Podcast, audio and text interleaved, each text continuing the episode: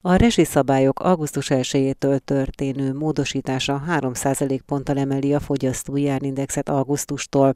Ez a hatás egy évig tart, mondta a Magyar Nemzeti Bank alelnöke, azt követően, hogy az MNB monetáris tanácsa kedden 100 bázisponttal 10,75 százalékra emelte az alapkamatot. A jegybank számára a legfontosabb változó az infláció. Júniusban az éves inflációs ráta 11,7, a maginfláció pedig 13,8 százalékon alakult, a havi átárazások mértéke pedig a korábbi évekre jellemző szint többszöröse volt, értékelt a Magyar Nemzeti Bank alelnöke. Virág Barnabás hozzátette, az elmúlt hetekben a kormány több területen is fontos lépéseket tett, köztük az egyik a hatósági energiaárak átalakítása volt. Az intézkedés a költségvetés és a folyófizetési mérleg pozícióját javítja, de hatása lesz a fogyasztói árindex alakulására. Ezen döntések következtében augusztustól egy éven át emelkedik majd a fogyasztói árindex. Jelenlegi számításaink szerint. Ugye ennek az árindex növelő hatásnak a nagyságrendje az ugye valahol 3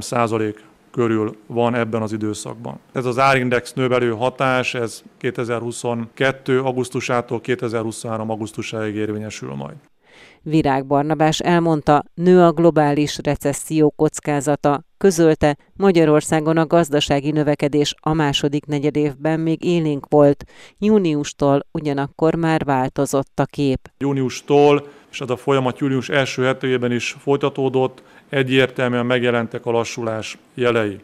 Az MNB alelnöke kifejtette, a monetáris politika feladata változatlan, a jegybank célja továbbra is az, hogy a leghatározottabban fellépjen a másodkörös inflációs hatások ellen. A monetáris tanács egy 100 bázispontos emelésről döntött, hogy ezzel 9,75-ről 10,75%-ra emelkedik az alapkamat. Virág Barnabás hozzátette, indokolt lesz csütörtökön az egyhetes betéti kamat újabb emelése és összezárása az alapkamattal. A jegybank alelnöke arra is kitért, hogy továbbra is meghatározó az infláció alakulásában az élelmiszerek áremelkedése. Elemzéseik szerint ez a következő hónapokban is folytatódni fog. Továbbra is az év végéhez közeledve tetőzik majd az infláció. Arra számítunk, hogy az éves inflációs ráta 13 14 százalék közé emelkedik.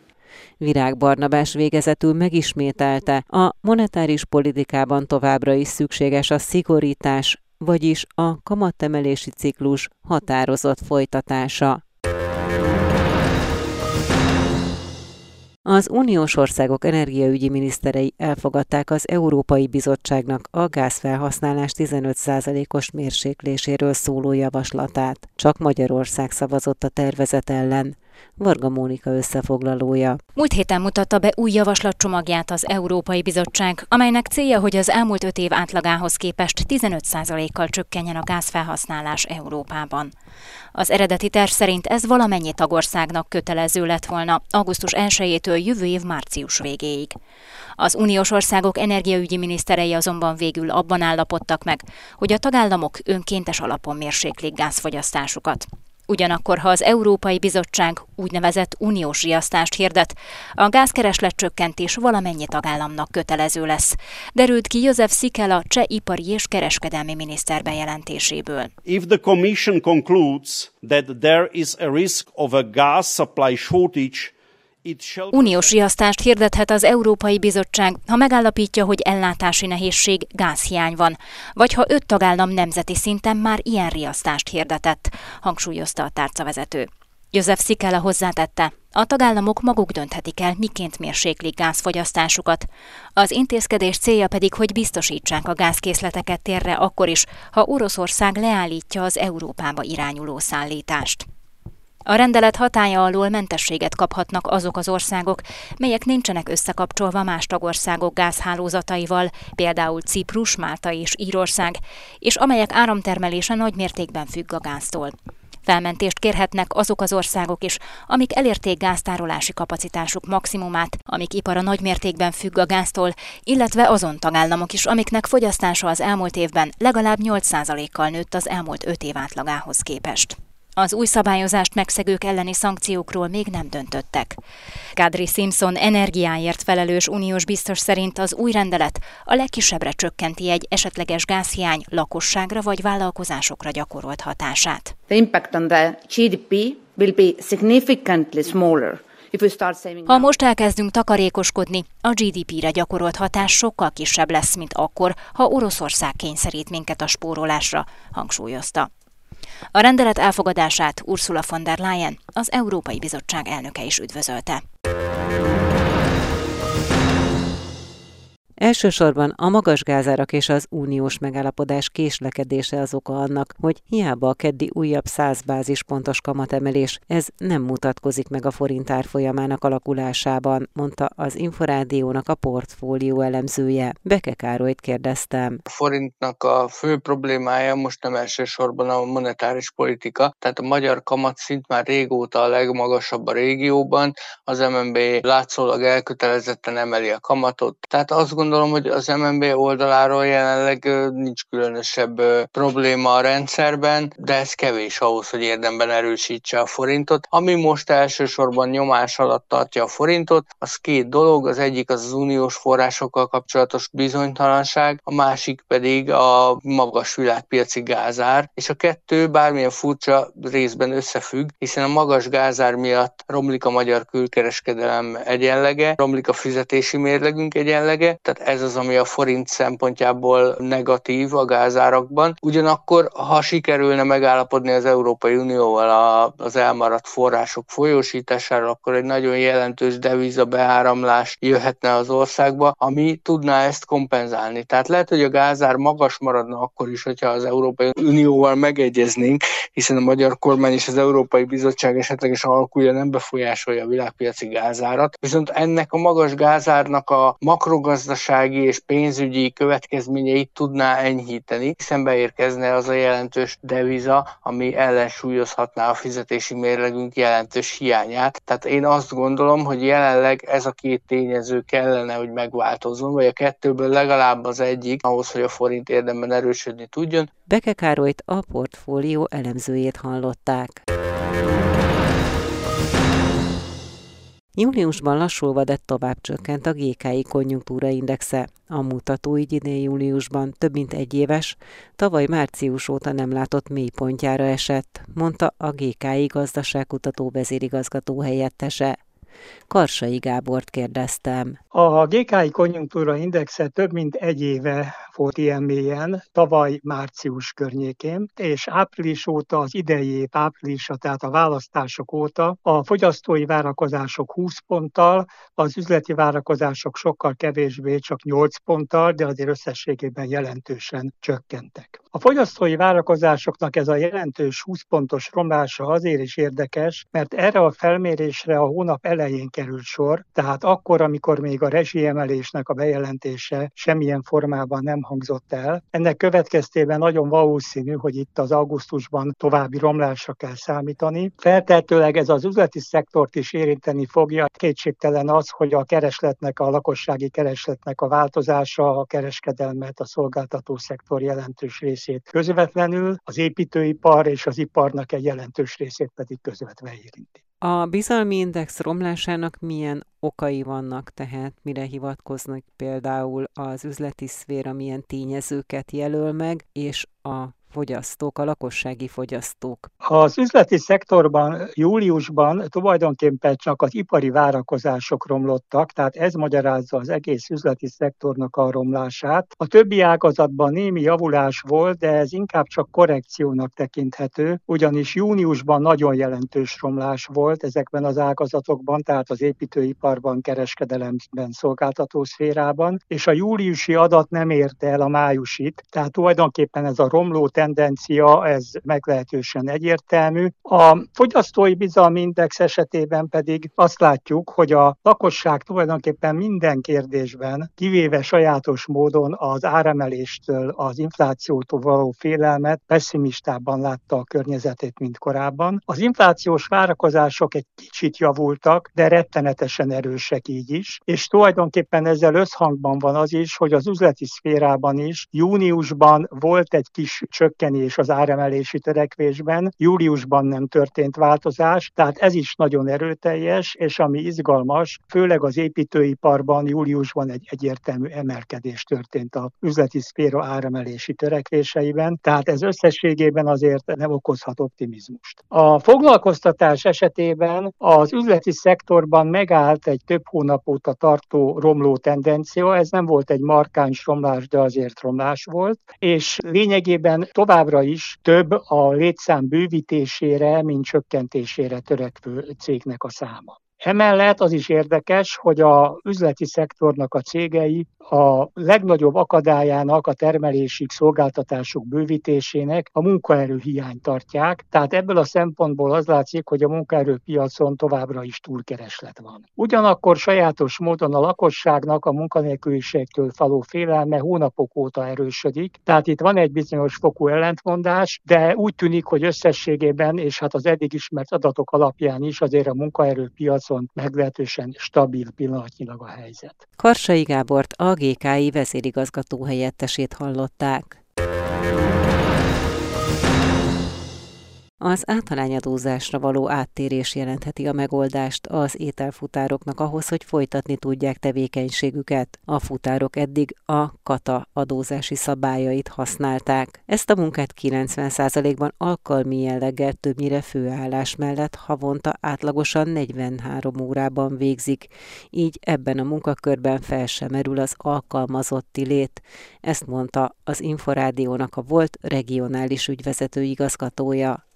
Tajta Ákossal beszélgettem. Ugye volt az egy platform, és mint platform összekötjük az éttermeket, most már nem csak éttermeket, hanem élelmiszerboltokat, vagy sok egyéb retail üzletet. Azért nem reális a munkavállalói jogviszony, mert azt tudni kell, hogy nagyjából 90%-a ennek a sok ezer futárnak, aki nálunk dolgozik Magyarországon, ezt másodállás, mellékállás, időszakos munkaként csinálja. Tehát az átlag óraszám, amit egy futára voltnál dolgozik, az olyan 40-45 óra havonta. Ez ugye nem egy teljes állás semmiképpen, és hát a platform létünkből adódóan mi nem határozzuk meg semmilyen formában, és nem kötelezzük a futárainkat, hogy mikor dolgozzanak, mennyit dolgozzanak, nincsen beosztás előre fixálva, hanem amikor úgy látják és ráérnek, akkor a futárapplikáción online rakják magukat, és kapják automatikusan a címeket. Ez egyben azt is jelenti, hogy klasszikus értelemben ezeknek a futároknak munkahelyük sincsen? Két fontos dolog megint megemlíteni, az, hogy, hogy milyen más elfoglaltság biztonságuk van, mert hogy valószínű, hogy van akár egy másik főállásuk, akár több más rugalmas állásban dolgoznak, mivel ez egy valós idejű kiszállítás, ami azt jelenti, hogy 25-30 percen belül mi a megrendeléstől számítottan kivisszük a csomagokat,